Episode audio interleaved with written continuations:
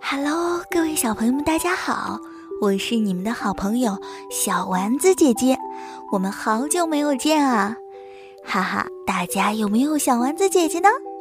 这次丸子姐姐回来给大家带来了一系列的故事，这个系列的故事叫做《故事小镇》，今天咱们来分享《故事小镇》的第一集，名字叫做《妈妈送了我一只》。小小狗，我想养一只狗，不为什么，因为我们班长，因为我们班长的最好看的男生张明明家里养了一只大狗，他经常 PO 他和大狗的帅气合影给我们看，看见他靠在狗狗敦实的后背上，笑得别提多惨了，我心里就痒得一直挠。我求了妈妈好久，完成了妈妈给出的各种成绩、体能、家务测试。在我已经开始思考他们是不是在骗我，根本就没有什么狗狗的时候，他们只是为了让我完成各项的功课。没想到，在我八岁生日这一天，破天荒的妈妈竟然送给了我一只狗。等一下，梦想和现实差距也太大了。我以为全世界所有的狗都至少应该是张明明家那个样子，眼前这个黑黢黢的小东西，到底是个什么鬼啊？头发长的连眼睛都看不见，像一团脏的洗不出来的烂布头一样。我二话不说就觉得它应该叫做抹布，没有什么比这个更适合它的了，还是块洗不出来的布。等会儿。也许他长得丑，万一技能方面被我栽培的好，带去同学们面前也是很拉风的。我从最简单的口令开始，抹布抹布抹布，喊了一下午，他似乎对这个名字没有任何反应。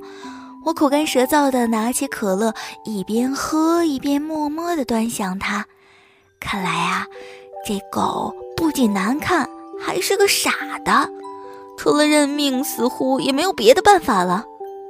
正想着，它忽然扭额扭额的走到我的脚下。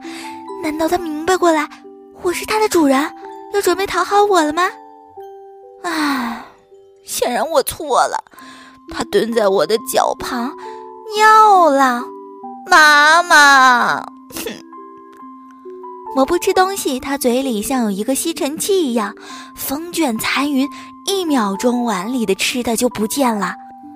我不喝水，那么小的小狗，喝起水来像家里养了个恐龙，发出巨大的声响不说，喝完它一扭头就走了，水甩的一地都是。然后这活宝又跑来跑去的，踩得满地都是脚爪印儿。听大人说，小狗精力旺盛，需要一些运动和游戏。为了发泄它的剩余精力，妈妈带我一起给他买了几个球和毛绒玩具。明明五颜六色的都很可爱啊，它就是看不上，死盯着我床上每晚抱着睡觉的一只粉红色的玩具猪屁图图。只要人一不注意，屁图图就被抹布叼着一路咬着玩，尾巴咬得湿漉漉，流下的全是抹布的口水。除了这口水味儿，抹布就更喜欢屁图图了。屡屡我找到屁图图，都是在抹布的窝里，屡教不改，最后变成了我养了一只狗叫抹布，抹布养了一只猪叫屁图图。好啦，今天的故事我们就讲到这里啦。不知道各位小朋友有没有在自己家里饲养小动物呢？如果有的话，大家在评论区和我互动留言啊，一起来说一说你和你最心爱的小宠物之间的可爱的故事吧。我们下期再见，拜拜。